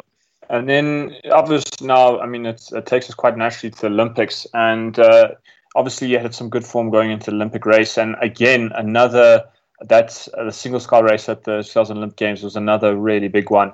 But obviously, quite disappointing for you, only, only coming uh, coming away with a, with a fourth place. But, you know, I, I, we've been talking uh, throughout the, the interview about the the fine margins of racing, and uh, you've been on uh, you know both engines, and uh, I'm interested to hear you know the perspective of you know someone that's that's done so well, and then also been um, on the same on the balancing act of of really achieving such great results, and also being on the tough end of the results too.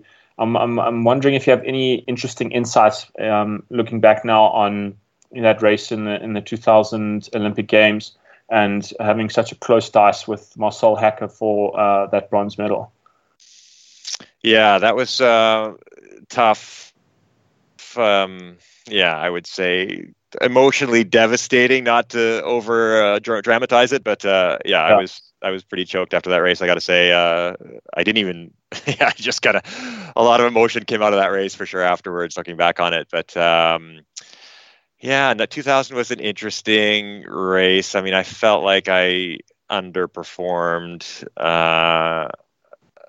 But the, the the preliminary stuff it's interesting yeah as you say like to to have all my success kind of earlier on in my career i guess and then i'm kind of hanging on a bit but i always sort of justified my results when i was in school so i couldn't expect to be decent in the single during those years that was fine i didn't have a problem with those down years on paper they don't look like i was performing but it was not an issue for me anyway. And then when I was able to commit in 99 and uh, 2000 and then 95, 96, I was able to get my results back. But uh, 2000, I really felt like I tried to do everything right to get that right that year. And it's sort of almost like everything did not go right for the Olympics anyway. So it was kind of an interesting lesson for me just that, you know, sometimes if you not force things, but if you try to organize things and get them all perfect, sometimes it's not the best maybe approach, or it doesn't always work out that well, or it makes the fall a little steeper and harsher because you have done so much.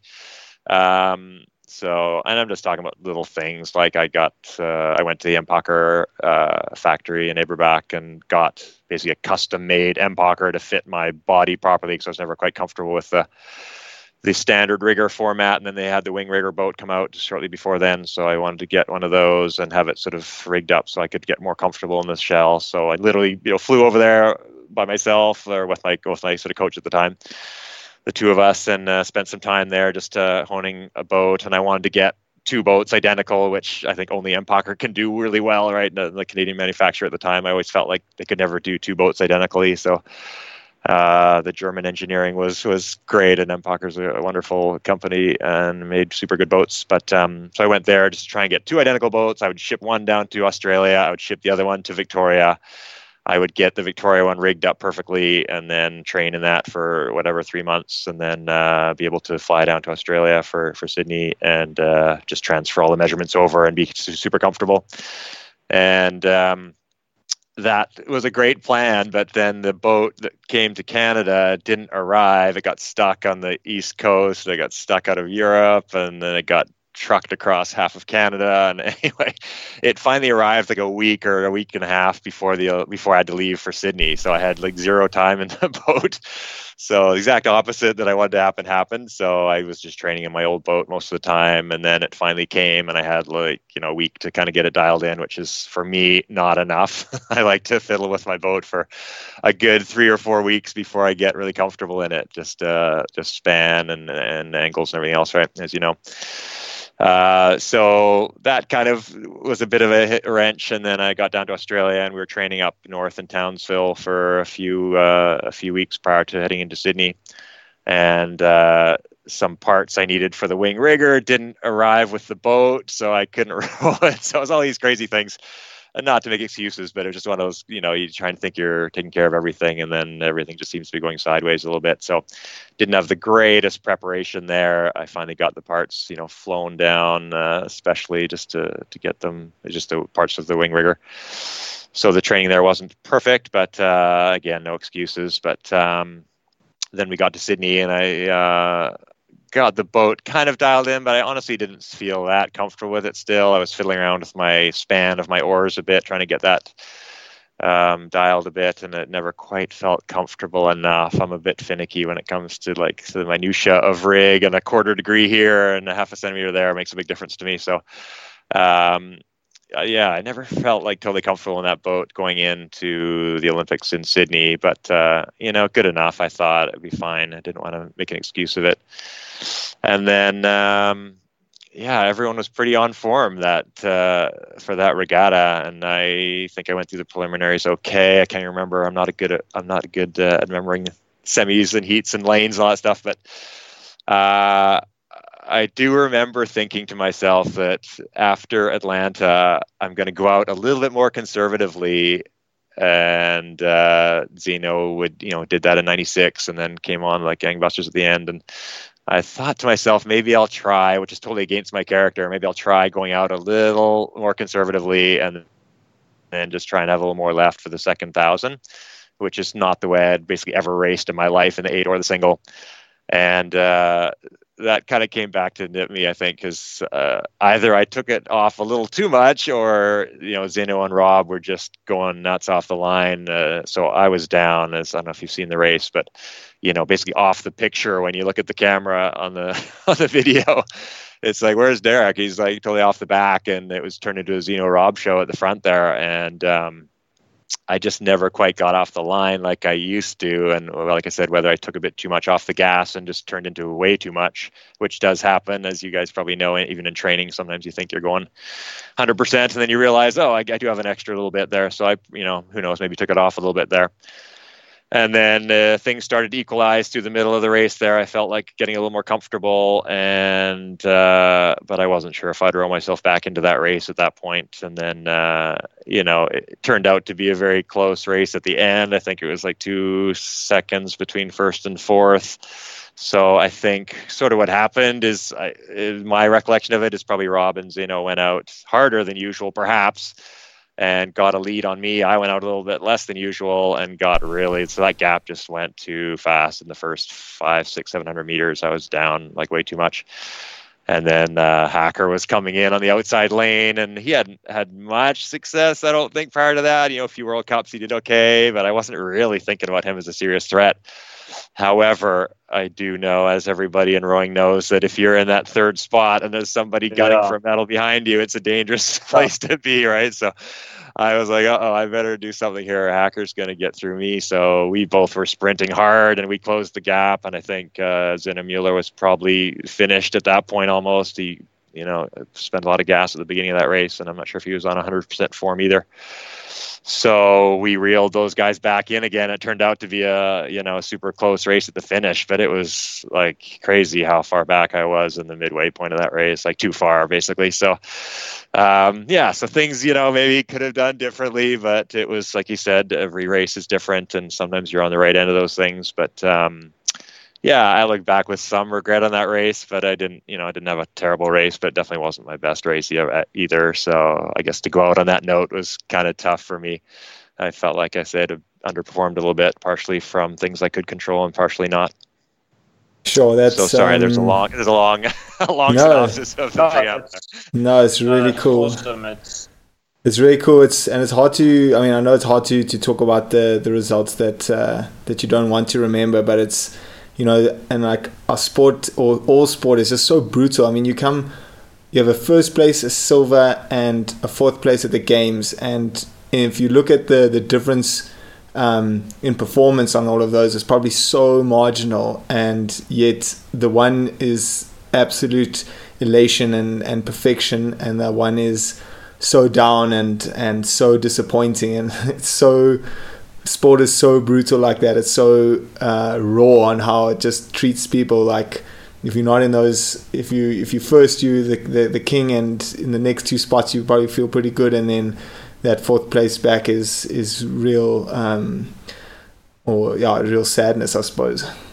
Yeah, it's uh, yeah, it's it's it's humbling for sure. But no, but I guess looking back on it with some time spent between uh, now and then, obviously it's I've put it into context and I'm okay with it. But uh, yeah, fourth place, you know, sucks as as everybody knows. We've all been there at some point or another. But um, it, it is racing. I think I remember talking to the Canadian yeah. cycling coach on the way back from from Sydney on the airplane, and uh, he's like, and I was kind of devastated, and he's like, you know, Derek, sport is not about winning all the time, right? That's not that's not what it's about. And I'd, I'd had a pretty, I would say, charmed, you know, career, and not a lot of super bad races that weren't accountable for, and. Uh, so yeah, being the last hurrah, and I know I was I knew I was going to retire after that, so it wasn't like I had another chance at it. And uh, like you said, it's, it's hard to set yourself up perfectly for an Olympic final, right? It's it's a hard thing for all those little factors to come together, and you feeling good on the day, and having a good sleep, and not getting sick, and not getting injured, and all these little things. So um, when you do get there,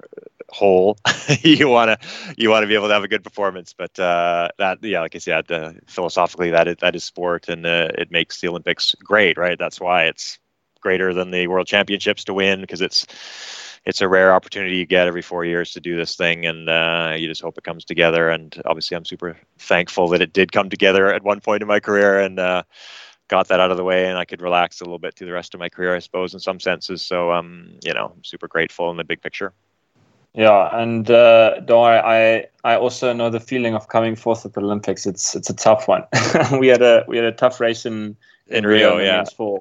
Yeah, right. we, we we we got the the wrong end of this of the of the podium in the in the sprint, but you know that's how you know that's how it comes down to it sometimes. But yeah. you know, I I think when you when you look at the sport, it's it's almost like those those results kind of make the the times where you you do well or the times where you really enjoy the sport. It really, I think, you need almost those those times of of really tough results or emotional duress to make the other parts of the sport really worth it or almost give them that value. Um, but I mean, what another thing I'm interested to talk about is I know you said you've listened to some of our podcasts, but uh, one person we have spoken to that I think you know very well is uh, a fellow Canadian, Jake Wetzel. Mm-hmm good buddy. Yes. Yeah. Yeah. Uh, yeah. And yeah. Love, guys, love him like a brother. yeah. Uh, he he he was he was awesome, and uh, we had it's definitely it's hard to it's hard to pick, but he's definitely one of the the more memorable uh, interviews that we've we've we've had. And uh, I know that you you retired after 2000, but you there was a period where you came back, uh, I think in 1996, and uh, you spent some time training training with Jake Wetzel. So and also yeah so chat to us a little bit about you know what what was that what was that period like and you know talking talking a bit about jake because i mean when we when we were speaking to him he, you know he really had really high praise for you uh, yeah, yeah, Jake, I did listen to that interview on your podcast. It's great. Uh, I didn't actually know he had done that. Uh, I know when you guys asked me to uh, interview for this interview, you uh, I looked back and thought, oh, I saw Jake interviewed with you guys in 2018. So I listened to his interview. It was, it was great. I learned some things actually I didn't know. And uh, like I said, he, Jake's a really super good friend of mine to this day. We see each other all the time and, and chat all the time. Um, so yeah, I mean, I met Jake back in like oh, 1998 or seven. I don't remember the year, but uh, when he decided to row for the U.S. For the lead up to the 2000 games. Um, so yeah, he was greener than green when I met him. Like he was 19 years old, and I remember he came up to uh, to Canada from from Berkeley or in the states, and uh, he was waiting for Terry Paul, our coxswain, and my coach a little bit back in the day uh, on the on, on the bench outside the airport in typical Jake style, and um, super super green but super talented athlete. I didn't really know who he was. Terry's just like, oh, come come to the airport with me, and I'm picking up this Jake guy. So we kind of hit it off in a weird way right off the bat. I mean, he's super different to me, but um, we like we we uh, yin yang pretty well. We're very different personality wise, but we've always got along really well for some reason. So I, I felt like he was my sort of protege a little bit. I was sort of the wily veteran, and he was the the uh, up and coming ex cyclist, new to rowing, and uh, on a scholarship at Berkeley, based on like his his one erg test or something. It's a crazy story of that itself, which you guys have gathered. Uh, you've already covered yeah. that, but. Um, anyway, long story short, yeah, he's a good friend of mine. So when I retired, I didn't pick up an oar literally for six years after 2000, um, like zero zero rowing. Um, and then he was obviously having his his moment through 2004 and 2008, his uh, super successful campaign uh, after I retired. So we had the one crossover year in 2000 where he rode for the U.S. and 99 at the Worlds for the U.S. as well. Um, so yeah, we spent a fair bit of time together, training off and on throughout that period, cycling and doing various things, just uh, in the sort of late 90s. And then um, yeah, so I was retired, and he thought uh, maybe we should row together. Unfortunately, we both row starboard, so uh, neither of us are willing or able to switch to port. Otherwise, we probably should have rowed a pair. Um, but we rowed a double just because I'd been sculling for so long, and uh, so we tried to do that as a campaign for 2008. Um, so this is back in 2000, I guess seven at this point so we did train together in the double for a while and uh, to see if we could make a go of that for the Beijing Games. And like I said, I'd been long retired, but uh, he's a good buddy, and uh, I really wanted to see him succeed after his 2004 relative disappointment. I'm obviously a super good race yeah. that one was. Um, but he was hungry, hungry for the gold, obviously, and uh, deserved it for sure um, in the future at some point. Right, that was a, a, a tough race against a super tough crew, obviously.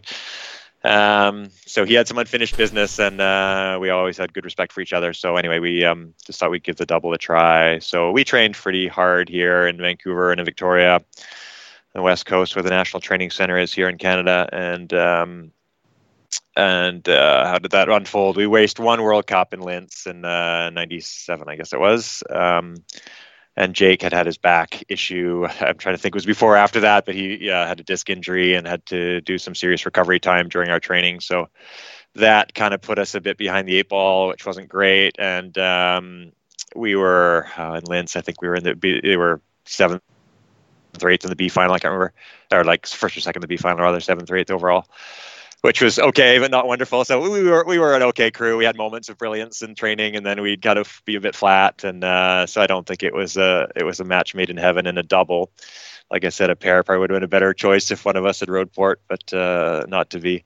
So we did the one World Cup, and then uh, decided Jake would probably have a better a better uh, hope of going back into the Canadian uh, eight system and uh, being a force in the in that boat, which was super fast at the time. So that was the decision we sort of made, partially because of his injury, partially because of the double not being stellar at the World Cup we went to, and uh, that was sort of the end of that campaign. But it was it was fun while it lasted. yeah, Flip, it's it's really cool to to have uh, two guys that have been uh, part of these two different. Um, Canadian campaigns of the of the eight and, and had such success in it. So yeah, it's really it's really cool, especially considering they were 16 years apart, which is also very impressive. There was a yeah, big gap, and uh, of course Václav Chalupa was still there at the World Cup, still racing and never stopping. I'm like, yeah. some serious longevity in some of those guys' career. It's amazing, right? But uh, so yeah, it all worked out great. I'm super happy that Jake, you know, made it in the eight, and they had an awesome race, obviously, and managed to have a super super great career. He did. So I think it's time yeah. to to move it on to to the quick fire questions that we, we ask all the guests. And as you listen to a bit of the show, you will uh, you'll know what's what's coming, and uh, we'll be we very interested to to hear the answers to some of the questions. So the first one is if you could race any boat class at the games again, which would it be? Okay, well, I'm glad I knew these questions a little bit beforehand, but uh, you change them up a little bit sometimes. I think I don't know, but um, any boat class. So yeah, interesting question. So I yeah, so obviously I've got the sculling and sweep thing to choose from. So uh, there's that aspect of it, which doesn't make it a no-brainer. But honestly, uh, yeah, I learned something about myself when I thought about this question because I gravitate towards sweep. So which is interesting, right? I don't, I don't really have any desire to do a single, double, or quad at all. Um, so I would say the boat class would probably be the four would be the one I would want to go to. I never rowed the four internationally. Loved the boat always in training. We had some really good four races like amongst ourselves in the eight back in the day, just battling each other in fours of different combinations and uh, super nice boat to row. It's got that nice sort of balance between finesse and, and men power and uh, control. Uh, so I think that would be that. Yeah, straight four. Yeah, the four is such an uh, awesome boat to to get right.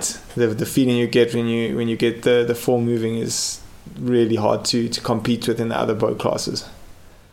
Yeah, no, it's a good, it's a good one, and it, it actually that's a, it's a good answer because it segues perfectly into the next question, which is if you if you could put any three people from any time into your dream team four, which three people would it be? Right. Uh, so yeah, this is uh, yeah, interesting question. It's probably not going to be the most fun answer for you, but um, it's tough to say. I mean, there's so many great sweep rowers out there that would be cool to row with. But I think you know, as as a crew, you want to have people you want to you know resonate with and know know well enough to know you will resonate with. Or it's sort of like the classic: who would you invite to dinner if you could invite anyone in the world to dinner and have a conversation, right? But um, yeah. So I would probably roll a four with. Uh, I'm gonna I'm gonna pass some love back to my brother Jake there, uh, Jake Wetzel. It is sorry, Jake, and uh, and say we'll go with a, a four with Jake uh, Wetzel, me, and um, the, my dark horse is going to be Andy Crosby, who you guys will not know, but he was in the eight with me back in the day, and he was my pair partner for most of the campaign through 1991, 92. We had a super good um, pair combination just gelled really well and we're super fast and um, just one of those pure natural boat movers like odd odd guy love him but uh, interesting out there dude but just some very you know those guys that are super in touch with the water and just have this perfect boat feel and he was always that to me and uh, made a great complement to uh, the pair when we wrote it so I'm going to pick Andy Crosby, Jake Wetzel, and then uh, I'm going to copy Jake on this one, which is total coincidence, actually. But um, I think uh, James Tomkins from Australia, which he picked, which is interesting because he is the guy that I've always kind of uh, resonated with, technically speaking, back in the sweep days. And great in the Oarsome Foursome back in the day, and he rowed the pair in '99. He's won a million medals. So, uh, but he's a great rower. I just love sort of watching his technique. Uh, very efficient and uh, what I consider to be a good rowing stroke he had uh, all the time. So it's going to be Jake Wetzel, Andy Crosby, me, and uh, James sure. Tomkins. Yeah, that's uh, yeah, that's, that's, a really a really cool um, four. And yeah, James Tomkins is the the king of sweep, so he was going to be great in your in your four. Yeah. He's won a, a world championship medal in every sweep or event, including Cox pair and Cox four as well. So okay, he's got uh, he's got that, he's got all the medals in the sweep events. Yeah, um, no, he's had an incredible career for sure. And uh, yes, no offense to all the wonderful athletes out there that would be a, a great time to row with too, but it's also got to be a bit about the party afterwards too. I got I, I won't lie to you. So yeah, that's, that's, that's for sure. that's for sure. The, the, the, funny thing with this question is when when someone picks like a, a, a duo that is so well known together, like maybe the New Zealand pair or the Sinković brothers we yeah. always we always ask back, you know, what what about the other one? Why, why is he on the bench? Right, right, yeah. That's a, that's a tough to split those guys up, right? yeah. so so the next question is, and um, this is going to be interesting because you're going to have uh, you got a lot of races to to choose from. Is what's your favorite rowing race that you find yourself watching over and over again? Uh okay, well, I don't, I don't actually watch too many races over and over again, so I don't have a lot to choose from. But um, I guess, I mean, ideally, I would like to pick one that I wasn't actually in. Like, there's some been stellar races yeah. over the years, but I think, uh, you know, back in my day, I'm, I'm, so old now that you know, there's not a lot of coverage of, of races back in the day, right? So I didn't, you know, I wasn't on YouTube back in the day. I didn't exist, right? So we weren't able to have access to a lot of these races, which is the irony of being yes, one of your older interviewees here. So uh, I didn't have the benefit of poring over old world championships because we literally didn't have access to them. So growing up through my rowing career, I didn't actually watch a lot of uh, non live rowing, right? So anyway, the row what I've watched the most is probably my race from '93. If I had to, you know, pick one race that I actually have access to, only because I do have the the, the VHS tape of it that I slide into my VCR. There we go. That's how old I am. So anyway, I do have it converted to digital, so I have that race on. But I'll, you know, I've watched that occasionally, but nothing lately, obviously. But uh, I don't generally pour over races too much, and. Uh, but if I have to answer your question accurately, that's the one I've probably watched the most, which is not saying a lot because it's probably been like three times. what's What's amazing is um, you you actually can find on YouTube these days. You can actually find really some really cool races from um, from back in the day. Um, I recently, I'm just trying to remember the the um, the race I watched. It was from it was uh, Pertti Karppinen raced uh, uh, Kolbe, the German sculler. Um, oh, what Olympics was it in? I, I watched it the other day, but it was something like 19. Um, 68 or around there and it was it was amazing race to watch and i was just after watching it i was just like um, can't believe that I, I just watched this race on, on youtube but it is it's pretty cool what uh, what races you can get out there yeah i guess people do post some cool old uh, archival footage of yeah Pertti Karppinen and michael Kolbe they were they were classic duelers back in the day and they were yeah, right up awesome. until i started rowing actually so they were still rowing back in 88 i think so yeah there's um, something about so there are a lot of single scullers that have some serious longevity on, on their careers. Mm-hmm. So yeah. the next the next question is um, if you were in charge at World Rowing, what would you change? This was going to be difficult because you, uh, as you say, you, you haven't been in the in the sport for quite a while. Yeah, well, um, I'm not an overly political uh, animal, so I'm not going to get into those sorts of things or boat classes or uh, race distances. But um, I'll just share a uh, creative uh, option that I always thought would be cool back when I was rowing. Was, I mean, I always thought there was difficulty with you know getting crowds to watch rowing. Right, it's kind of a difficult sport to watch live. You can hang out at the last hundred meters of the race and watch people finish, but you don't really see the rest of it unless you've got a TV monitor. So um, I always thought, you know, back in the day, they used to have horse-drawn carriages following the races along, right? Kind of like the bicycles do, I guess, or did up until recently, uh, following the races as they go. But most people don't have access to that. So, um, so my idea back in the day was always we would row maybe 1500 meters on a regular course, and then it would go into an enclosure, like some kind of building, stadium, type atmosphere, like almost like a marathoner coming into the stadium in the last uh, 400 meters and having the crowd there. So so people would row into this like enclosure, like six lane, obviously just keep on going, and the last 500 would be in a packed stadium, right? So you'd have flat water, huge crowds. And then just when you're feeling like you're about to die, you'd have this uh, levity with the with the with the crowds cheering at the last part of the race. So, and then you could convert that into like 500 meter sprint venues and whatnot. So that was it might be hard to build, but that uh, that would be cool to do. Yeah, flip that would be so awesome. And it's actually uh, if you watch races from the London Olympics, it's it's almost that's probably yeah, like the closest London. you're going to get to to that idea where uh, the London had grandstands on both sides of the of the course and almost for 500 meters and they were packed packed with people yeah, um, and nice, people that have yeah. raced there like they that's one of the things that they spoke about so much is like how much noise and how how crazy it was how much of a different experience it was to to race in, into this like completely packed um, part of the race with so much noise yeah, and it might uh, might might be sensory overload for the rowers. Of course, you probably hear just this muffled craziness in the last five. You probably tune it all out anyway. But uh, I just remember watching the '93 crew too. You look at the video, and there's probably like 50 bikes riding along the side of the course. It looks like the Tour de France on the background, right? Yeah. So that's a good perspective, but that's only for coaches, right? Yeah. Yeah, and uh, if I can sneak another cheeky rec- recommendation to watching a race, the London 2012 Olympics, go watch the lightweight four. That's a banger race. okay. That's yeah. a good one. Um, nice, Jake. Yeah.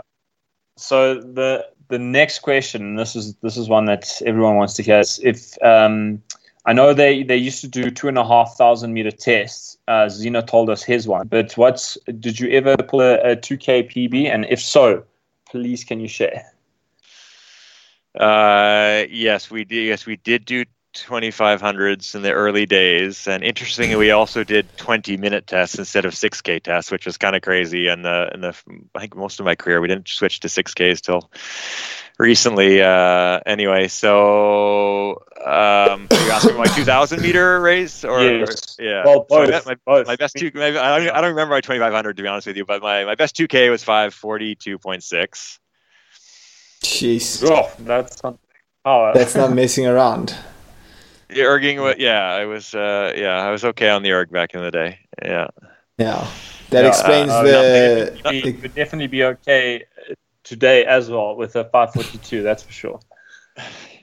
Yeah, I mean it's gone down. What's the world record? I just noticed the other day was 535. yeah, so, so, yeah. Well, uh, I mean, you you raced I mean, not not a lot, but the, an extra seven seconds is a ton at that at that at that level, right? Yeah, so, but you. Yeah, I think I think Robert Waddell at the world world uh, yeah. world best for the time that I was rowing. Yeah, because Rob Waddell got it. I think in in 2000 he got it, uh, and then he broke it again in 2010, and then it stood for another eight years. I think Josh Dunkley Smith I think got it in 2000 2018 I think, and wow, okay, and it, and he only took it down by like uh, one second I think, or or just around there. So there's there's not a lot of margin in the in the ergo anymore, and also like for Dunkley Smith to to get the world record, he had to take a year off rowing and just focus on pulling the ergo. So I think it's it's Oh, become its, Okay. it's become its own beast completely.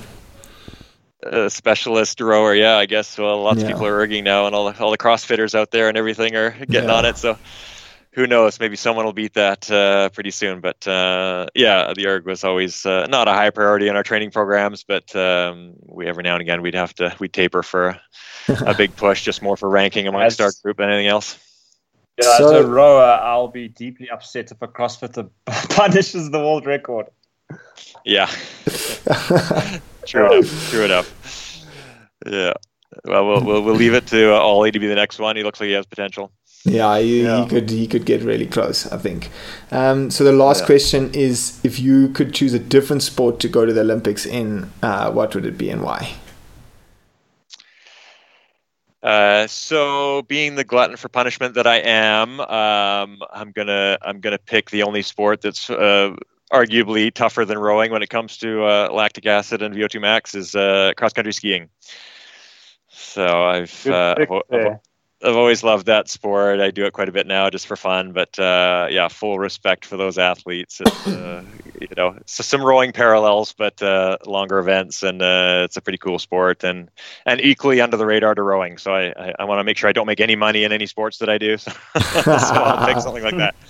That's really funny because I think Uh, there's there's two kinds of people. There's the the group that wants to go and do something that's not physical and not taxing at all, and then there's the the group that's like, cool, well, I I'm good at rowing and I'm good at hurting myself. So what else can I can I hurt myself in, and uh, push Yeah, I, myself? yeah. I guess I'm, I'm in that camp. I guess. Yeah. Yeah. yeah, I think uh, uh, obviously you have access to, to skiing and uh, and all the winter sports. Whereas from South Africa, yeah, we we Yeah. are very far removed from the Winter Olympics. Yes, Yeah, I guess right. you are. Yeah, we're, we're we're a bit of a winter country up here, so yes, I should be playing hockey and skiing all the time. Yeah, awesome. So thanks, Derek. That actually brings us to uh, you know the end of the interview for us. We've had a blast chatting to you, and um, yeah, definitely shared some really cool insights. Um, just uh, just before we wrap things up completely, um, we like to just give our guests a bit of time to uh, just let our listeners know uh, what they're up to, and if you want to share anything that you're doing or where people can find you, you can do so now. Oh, okay. Thanks. Um, yeah, no, no books to promote, uh, no movies. I'm good there, but uh, um, I just want to thank you guys. Uh, actually, uh, Jake and Lawrence, you guys are. I really appreciate this uh, interview and um, the, the the platform with the the row show is super cool. So it's enabled me to get a little bit of a walk down memory lane. So um, thank you guys for all the effort you do to put this together. That's awesome, and uh, it's a kind of unique forum for getting some cool insight into the behind the scenes of athletes. So the interviews I've listened to on your on your podcast have been super cool, and uh, like I said, taking me back a little bit too. So thank you for that. And uh, as far as I go, um, yeah, I'm just you know living in Vancouver here. I'm a chiropractor full time, and um, and uh, I'm not a big Facebook, Instagram guy, so you can't contact me. Great. Uh, there, I can be found on LinkedIn. That's about it. Yeah. So actually, the, the Oh, only thing that we that we missed that I wanted to to add in because obviously being a chiropractor and uh, being involved in the, the sport of rowing, we have so many back issues and and so many um, problems around the back. And, and is there anything for, for young rowers that uh, that you would suggest to to just help protect their backs or you know or, or give themselves uh, a better chance at uh, at keeping their back strong for for a long career? Mm, yeah, no, great question. Um, yeah, I mean, I do work with a lot of the rowers at like, university level at UBC here, and not uh, national program, but we had a chiropractor always throughout our career, and um, I honestly credit his work with a lot of my success, just keeping the body, not so much like treating issues, but uh, good at that too. But also just uh, preventing issues, right? And um, I think chiropractors play a huge role in in promoting optimization of your health and optimization of your function, so you're able to race at the highest level and train without getting injured. Is kind of the way I look at it. So it's more of a, a wellness approach and a preventative approach and really optimizing your nerve function through the spine. So that's kind of my uh, my direction of that, and uh, I credit a lot of that to my career. I had very few injuries and back held up and still does, thankfully, knock on wood. So um, I think they play a great role in uh, just doing that, and then uh, so keeping that aligned for any new up and coming athlete and current athlete. I think it's a huge um, part of the overall picture of uh, of um, you know when it comes to outside the rowing uh, arena, stretching and strengthening and core work obviously is important, but uh, just maintaining spinal alignment and your hips being level and your SI joints moving properly, all these things play into the, uh, an ideal rowing stroke and preventing injury. So I'd say that's the biggest thing, and then uh, and not coming up too quickly is the other thing I see a lot of. Right, these athletes that get sort of um, yeah into the sport quite quickly from another sport, and they end up rowing two three times a day in, in year one, which is like it breaks a lot of people. Right, so if they get sort of identified through talent ID camps from some other sport, and it's oh you make a great rower, and all of a sudden they're training too hard too quickly, and then they just get injured, and that's the end of it. Right, so that, that's pretty sad to see, and uh, I think people need to be nurtured along a little slowly and whether that's through the juniors and it so naturally happens that way, or um, just starting at university like I did, and you're rowing once a day for two years basically, and all of the you know your body's able to adapt to the rowing stroke and the stresses of that slowly instead of uh, over overdoing it. Yeah, that's uh, really good, uh, really good um, advice. I think for, for the listeners, that's very cool. And yeah, just a huge thanks for, for coming on the show and, and sharing your, your stories and your journey. It's been uh, such a cool chat, and this is going to be such a good episode when we put Yeah. it up. Uh, it's going to be another one in a really, really good one.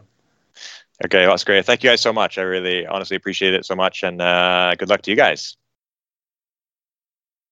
Cool. So that's a wrap for another episode of the Row Show. Derek Porter, what a legend, what an absolute animal, and yeah, some really good lessons out there.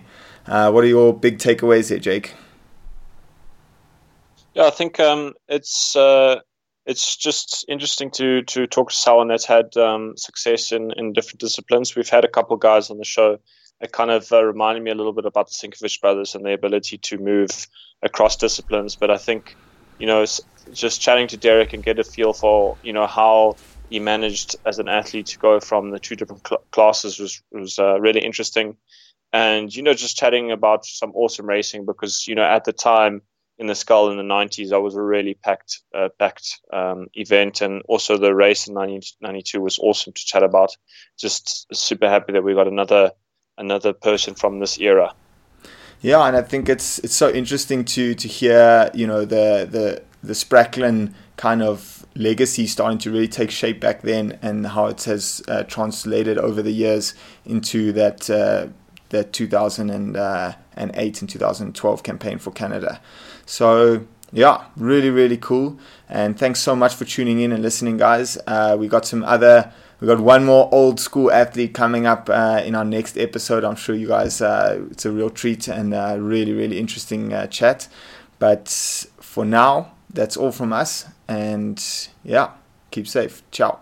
Yeah, guys, thanks a lot, and don't forget to support our show, go share it, and engage with us on Instagram. Send us any messages. And besides that, cheers, guys. Have a good weekend.